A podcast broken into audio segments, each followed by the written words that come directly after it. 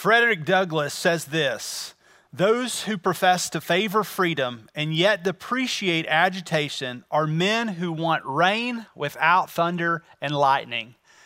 What he means is, is that if you desire to have freedom, it is always going to have a cost. Friends, that's true if uh, a country goes to war, there's sacrifice and there's great cost. It is also true for those of us who desire spiritual freedom. And it is true of the Old Testament when the Jews desired freedom from their oppressors in Egypt. It is also true in the New Testament as we desire to have a new life in Christ and we desire freedom from our sin and we look to Jesus, the great sacrifice. Today, we're going to continue our series called The Passover Lamb. And in a few moments, we're going to jump into that text. But real quickly, I want to welcome everyone to our Wills Point campus, also those that are joining us online. It's great to have you with us. If you missed last week, I encourage you to go back and check out the message on our website at stone point church dot com. You can go to the resources tab and, and find it. But we are going to build on that message today. And we're going to look at sacrifices that have a cost. In Exodus chapter twelve, we're going to read a good portion of this text as we uh, look at the Old Testament story of Moses um, bringing the people out of Egyptian oppression, and God is going to give them some instructions as he prepares to free Israel from their slavery. In Exodus chapter twelve, beginning in verse one, it says, "The Lord said to Moses and Aaron in the land of Egypt, 'This month shall be for you the beginning of months, and it shall be the first month of the year for you.'" What God does here is he brings out the Israelites from four hundred thirty years of bondage. He says, hey, I'm going to give you some new things. I'm going to make you a new nation. I'm going to institute a new calendar. I'm going to give you new feast. Uh, just as a believer in Christ in Second Corinthians five seventeen would say the old has gone and the new has come, we are uh, seeing here that God is making all things new for the people of Israel. And so he does this uh, by giving them uh, a new calendar. In that first month, he says, "Go and tell all the congregation of Israel that on the tenth day of this month, every man shall take a lamb according to their father's houses, a lamb for each household. And if the household is too small for a lamb, then he and his nearest neighbor shall take according to the number of persons, according to what each one can eat, and you shall make your count for the lamb."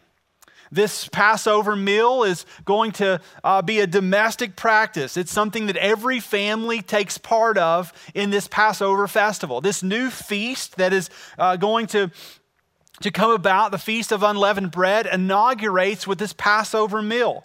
In this story, you, you see no temple, you see no tent of meeting, you don't see a place where people go and gather. There's no altar, there's no priest. It is a family and a substitution and a lamb that will provide the freedom that needs to be offered for the people of Israel. In verse five, it talks about the qualifications of the lamb, and while we won't go into great detail about it, and you could go back and see last week's message for that, it does say in verse five, you Your lamb shall be without blemish. It should be a male, a year old. You may take it from the sheep or from the goats, and you shall keep it until the fourteenth day of the month, when the whole assembly of congregation of Israel shall kill their lambs at twilight. Verse seven, the uh, implication is that you are to take some of the blood and put it on the two doorposts and the lintel of the houses in which they eat it. And they shall eat the flesh that night, roasted on the fire. With unleavened bread and bitter herbs they shall eat it.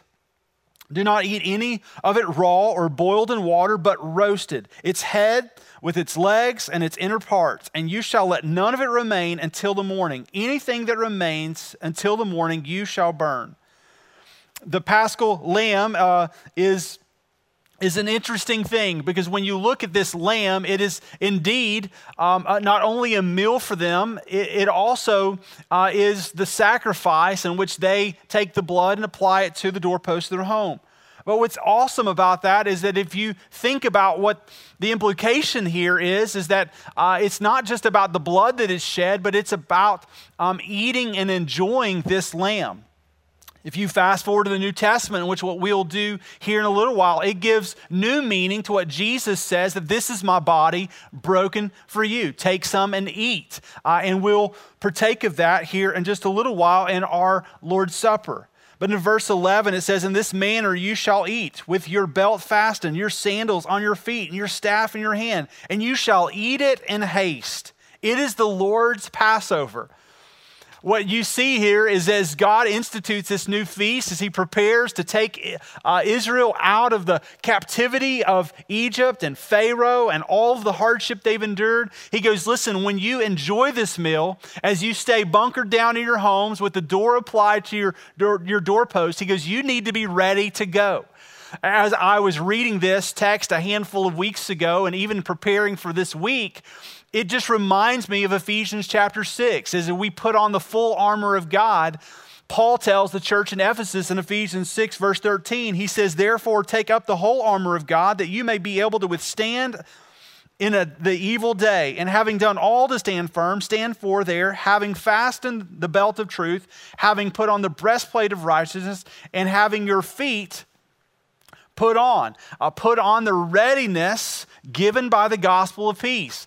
What you see in this idea here is that as we are living in a day and age now, honoring the Lord in our lives, as we put on the full armor of God, we are to be ready to hasten the day in which Jesus calls us to do something. Uh, as we uh, look to him, the author and perfecter of our faith, we ought to always be ready to give an answer for the hope that we have in Christ, First Peter three fifteen.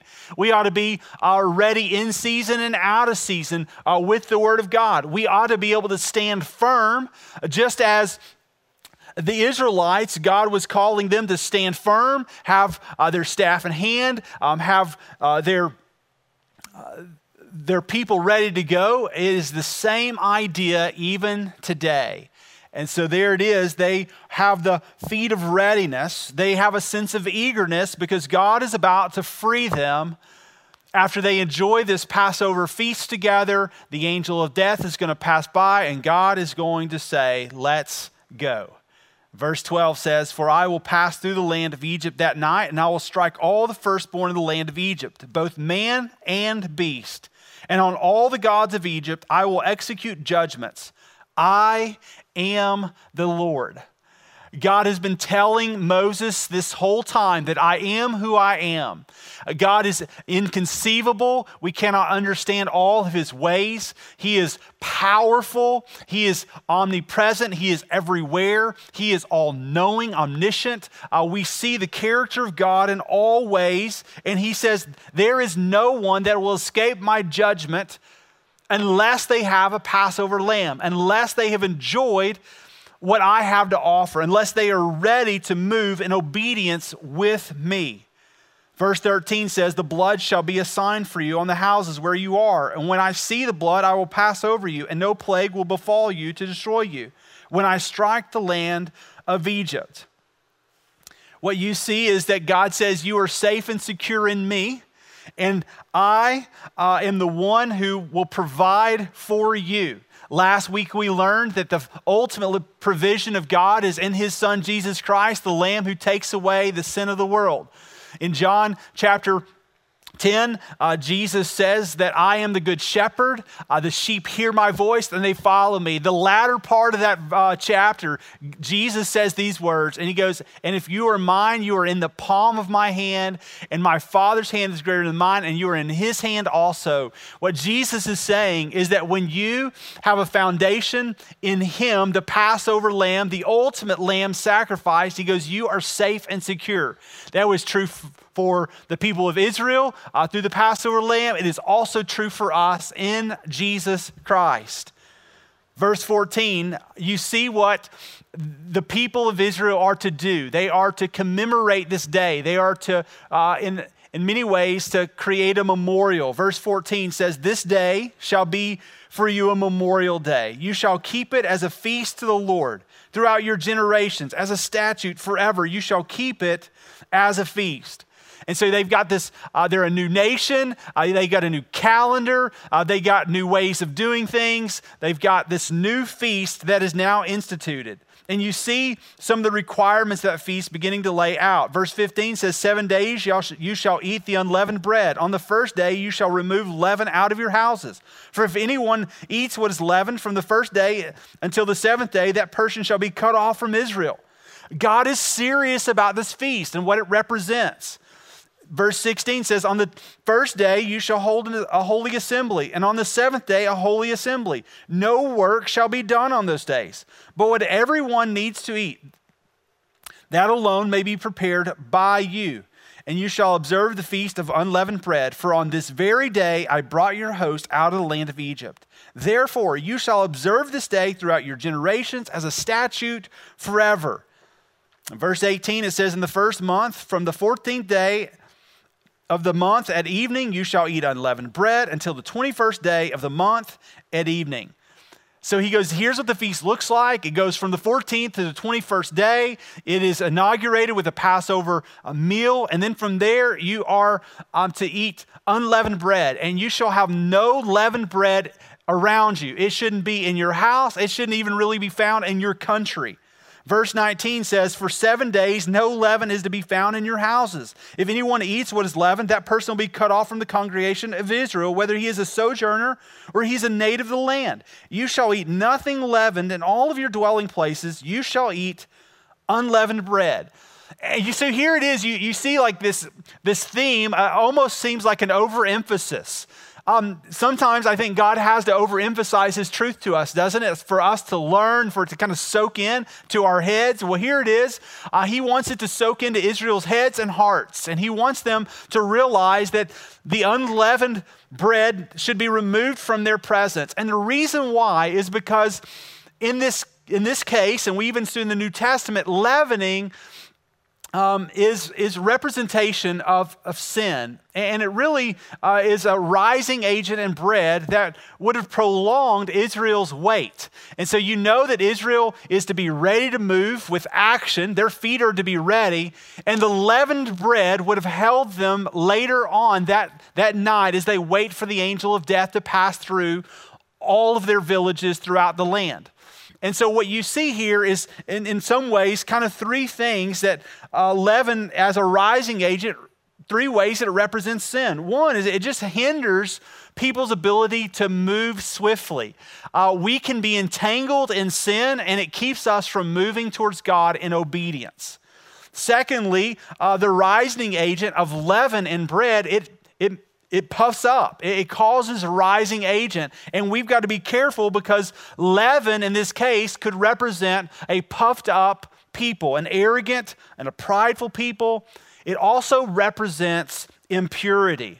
And so you have these three things, and Paul even makes mention of it to the church of Corinth. They're having some challenges in the church of Corinth in First Corinthians five.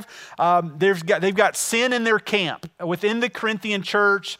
Paul, as the apostle, is saying, hey, we need to expose the sin, and we need to get rid of the, the leavening, the thing that's not wise in, in this church, the sinful thing that is happening. In First Corinthians five, six through eight, Paul says this. He says, your boasting is not good. Do you not know that a little leaven leavens the whole lump? Cleanse out the old leaven that you may be a new lump, as you really are unleavened. For Christ, our Passover lamb, has been sacrificed. Let us therefore celebrate the festival, not with old leaven, the leaven of malice and evil, but with the unleavened bread of sincerity and truth. Paul says, just as Israel was to do without unleavened bread for seven days, we too should do without the unleavened part of sin in our life. We should be a new creation. Uh, we should not be puffed up in arrogance. We should not um, be prideful in, in all of our ways, but we should love others. That's what Paul says in First Corinthians eight. He says, knowledge puffs up, but love builds up.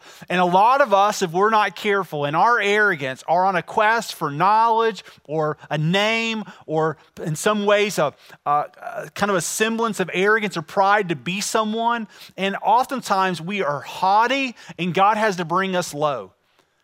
But what I would tell you is, is that God desires for us to love others and build others up. That's what happens when sin and leavening is not a part of our life. Let's go back to Exodus twelve. In verse twenty-one, the, uh, then Moses calls the elders of Israel and said to them, "Go and select lambs for yourselves according to your clans and kill the Passover lamb. Take a bunch of hyssop and dip it in the blood that is in the basin and touch the lintel, the two doorposts, so the blood is in the basin. None of you shall go out of the door of your house until morning, for the Lord will pass through to strike the Egyptians. And when he sees the blood on the lintel and the two doorposts, the Lord will pass over the door and will not allow the destroyer to enter your houses to strike you." In verse twenty-four, it says, "You shall observe this rite as a statute for you and for your sons forever." This is something that is to be instituted from now on yearly. This Passover meal um, is going to be an institution. This feast of unleavened bread is an institution. It is a memorial, it is a reminder of what I've done for you. And so for year after year after year, Israel is going to look back. They're going to see their bondage, their oppression, and they're going to see the great sacrifice. They're going to see lambs that were slain for them so that they could walk out of slavery into freedom because of Passover lamb. And it's this feast that reminds them year in and year out of the Exodus sojourn. They are moving out into something new. Remind yourself, they're a new nation. They've got new calendars. They're, uh, they've got new feasts. And friends, they are a new people. They are now consecrated, set apart for God, and they are to be his people, making an appeal to the world of what he has done.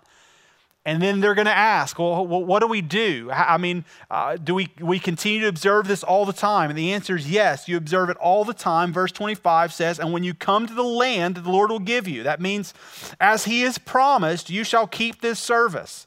And when your children say to you, 'Well, what do you mean by this service?' you shall say, 'It is the sacrifice of the Lord's Passover, for he passed over the houses of the people of Israel and Egypt when he struck down the Egyptians, but spared our houses.' And then the people bowed their heads and they worshiped."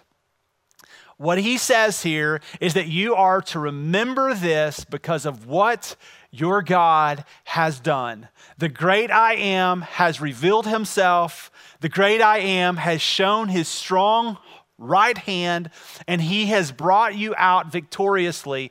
And so when you get to this meal, when you get to the Passover, every first month of the year, on the fourteenth day, as you take of the elements of this meal, you need to remind yourself as you tell your children the story that God is amazing, that he is awesome, that he is wonderful, that he is lofty, and that his provision was good. And here it is, you see that God is about uh, to swoop through their land, and he is about to bring about the uh, tenth and final plague, and the people of Israel are going to be set free.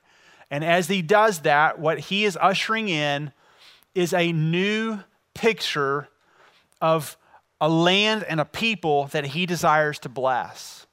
Now, if you know your Old Testament and you know that they would keep these feasts and these festivals and these traditions, but we also know that as they did these things, that Israel's heart was not always where God desired it to be. But that's when you fast forward to the, the days of Jesus, and Jesus, uh, as our Passover lamb, is going to institute something new as well. And what's really interesting is that here in a few moments, we're going to read that Jesus was partaking of a Passover meal as well. And when he does, he is going to take over, uh, uh, take part in a Seder meal just as the Jews had uh, before, but he's going to require something different. And he's going to take part in some of the same symbols, but what he's instituting is something new as well. A new people, a new priesthood, a new nation. And he does it through something called the New Covenant. And Jeremiah, the prophet, explains what the New Covenant represents. And in Jeremiah chapter thirty-one, verses thirty-one and thirty-four through thirty-four, he says this, "Behold, the days are coming, declares the Lord, when I will make a new covenant with the house of Israel and the house of Judah.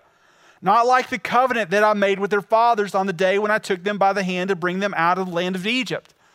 Do you see the reference here? He goes, this is going to be a different covenant. It's not going to be the one that I made with them uh, back when they came out of Egypt. It wasn't the same as what I did with them in the Exodus. This is something new. And the reason why, outlined in verse thirty-two, it says, my covenant that they broke, though I was their husband, declares the Lord. He says, they were unfaithful to me. They didn't keep my commands. Verse thirty-three says, for this is the covenant that I will make with the house of Israel after those days, declares the Lord. I will put my law within them, and I will write it on their hearts. I will be their God, and they shall be my people. And no longer shall each one teach his neighbor and each his brother, saying, know the Lord, for they shall all know me. From the least of them to the greatest, declares the Lord, for I will forgive their iniquity, and I will remember their sin no more. This is an incredible hope. What, what we see is the Old Testament precedent of the Passover, something they look back and remember. God says, I'm going to institute something new. And as I do so, there's a handful of implications for all of us. Jeremiah thirty-one thirty-three, it just says God's going to put his word in us, that he is going to uh, put his law in our hearts and our minds, that he's going to write it on the tablet of our hearts. Friends, he does that by the power of the Holy Spirit. The, that same verse, he just says it's about a new intimate relationship. We don't have to know God from our neighbors or from our friends or from our family, but we can know him personally. We shall be his people. What's incredible is, is that the Jews as a nation were limited in their relationship to God, but we are not. We can come to him uh, at any time, anywhere, and we can have a relationship with him. We can know his word because he's given it to us, and we can have him as our God. In verse thirty-four, he just says, and because of that, he goes, I'm going to cleanse them of sin. So God cleanses us from impurity. He removes the leaven and makes us pure. He forgives our sin and our iniquity. He remembers it no more. He is our God. We are his people. And that's what ushers in this new way of doing things, uh, not only a new covenant, but a new representation of that covenant. And Jesus brings it into full force and full motion, just as he eagerly desires to eat of the Passover with the disciples. You see it in the gospel accounts. I want to read Luke chapter twenty-two. He comes to the day where there is the feast of the unleavened bread. Just as all Jews do, they are commemorating and celebrating uh, this upcoming feast, the Feast of Unleavened Bread. They're going to take of the Seder meal, the Passover meal, uh, before all of it kicks off.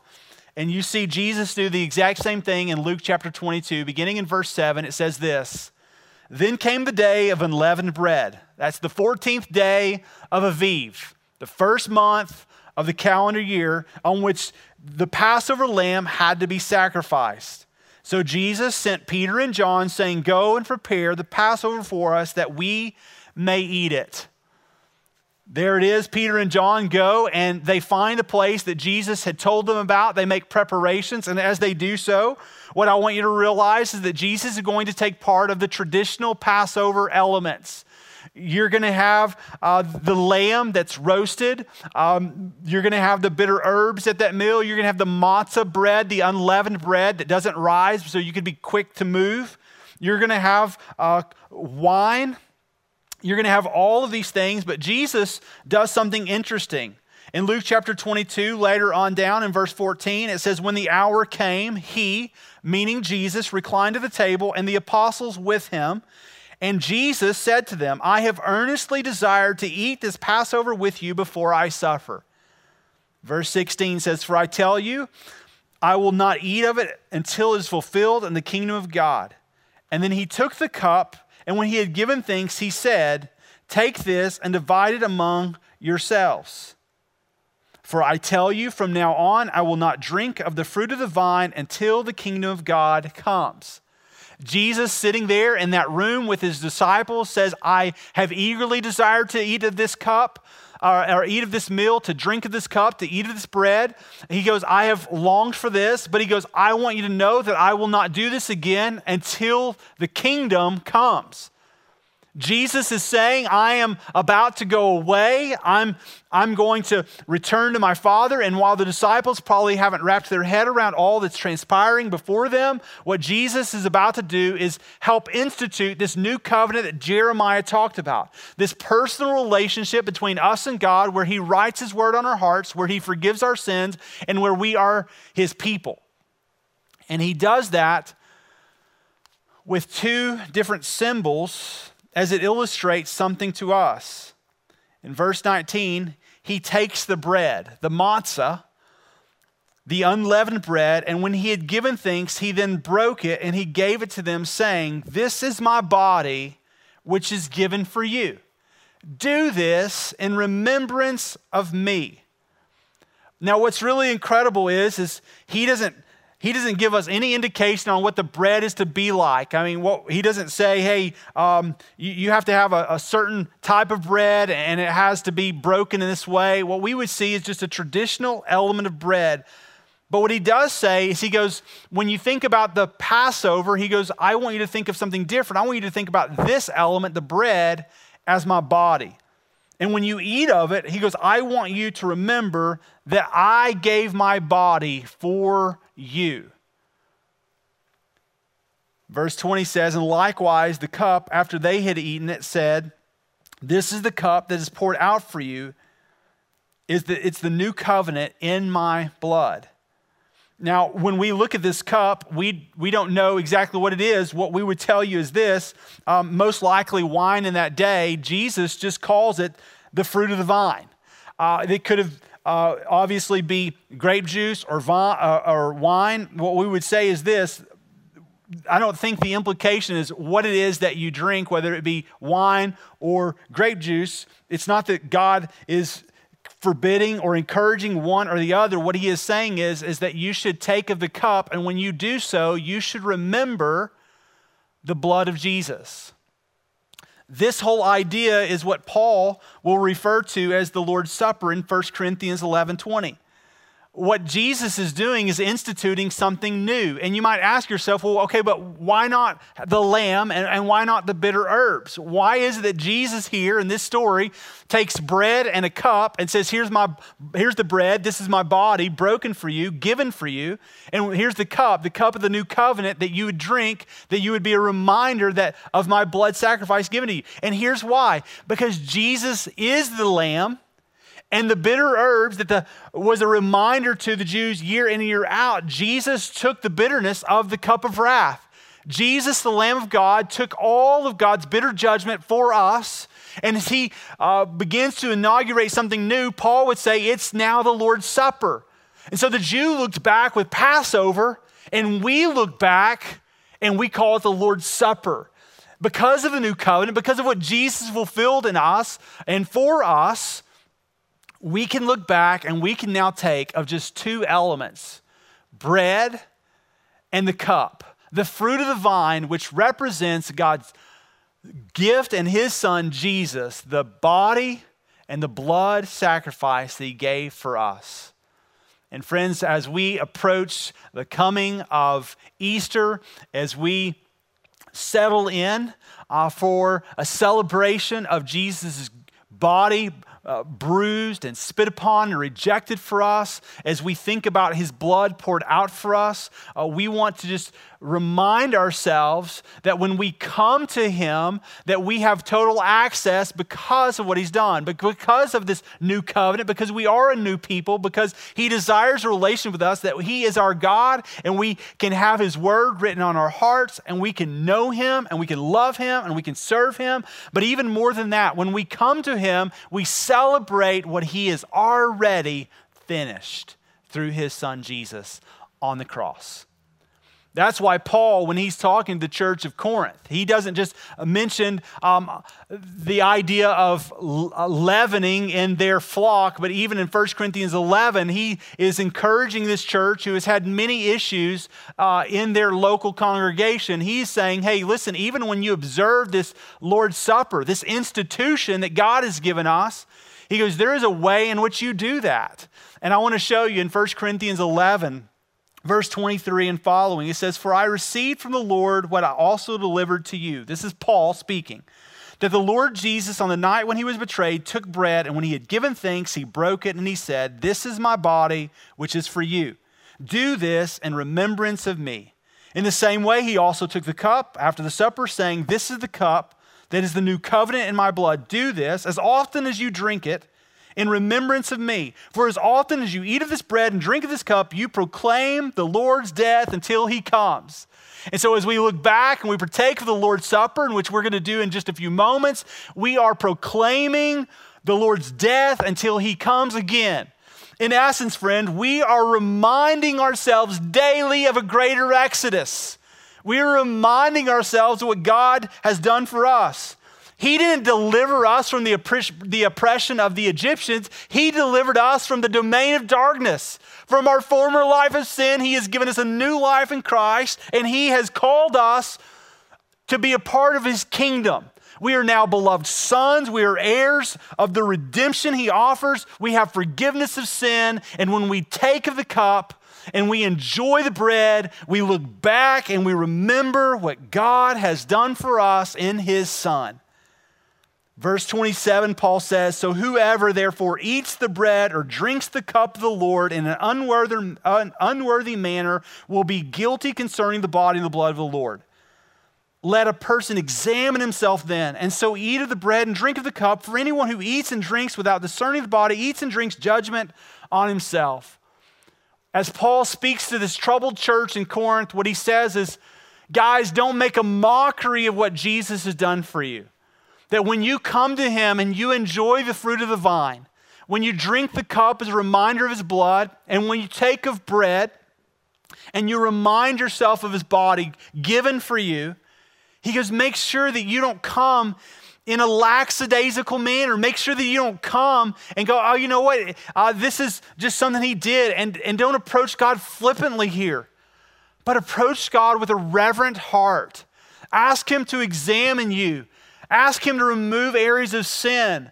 Friends, if you know that as you approach Easter and as you approach the elements, even today, uh, the cup, the fruit of the vine, and the bread, if there is uh, some sin in your life, then, then ask God to forgive you. Confess that. Purify your hearts. Don't be double-minded. Reconcile yourself to other people. If you know that, that you have a problem with someone, even here, go and reconcile yourself to them. Seek forgiveness, seek understanding, and then take of the cup. What Paul says is what Jesus has done for us has instituted a, a new covenant, a new picture of doing things. As we look forward, and we also look backward. We look forward in anticipation of Christ's coming, and we look backward, remembering what he did for us. And so, friends, here in just a few moments, we are going to take of the cup. And I pray that as we do so, that we would consider the words of Alan Redpath, a theologian, a former pastor of Moody, Moody uh, Bible Church. He said this, "As you break bread and bow your heart before him, what sort of sermon are you preaching? Often we have broken bread together around the Lord's table, and then we have gone out to do just what those disciples did. We have denied him." Friends, may we not come and celebrate what Jesus has done for us and then walk out and act as if we don't know him. May we go out, may we proclaim all the Lord has done for us. And as we partake of the elements, the body and the fruit of the vine, may we remind ourselves of all that our Passover lamb has sacrificed, that it was more than bondage from the Egyptians, but it was from the bondage of our sin. We were once captives, held by our sin, and now we walk in a new life and in the light of Christ. Let's pray together. Heavenly Father, I thank you for your word. I thank you that as we come together and as we uh, partake of the elements, the cup, and the fruit of the vine, as we drink of it, may we remember Jesus' great sacrifice, that we can escape our sin problem because of his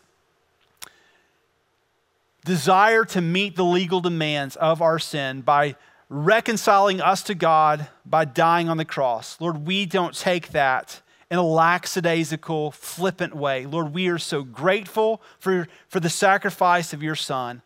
And as we come together, as we sing, as we enjoy this time together, I pray that you would help us to examine our hearts and help us to be the new people you've called us to be.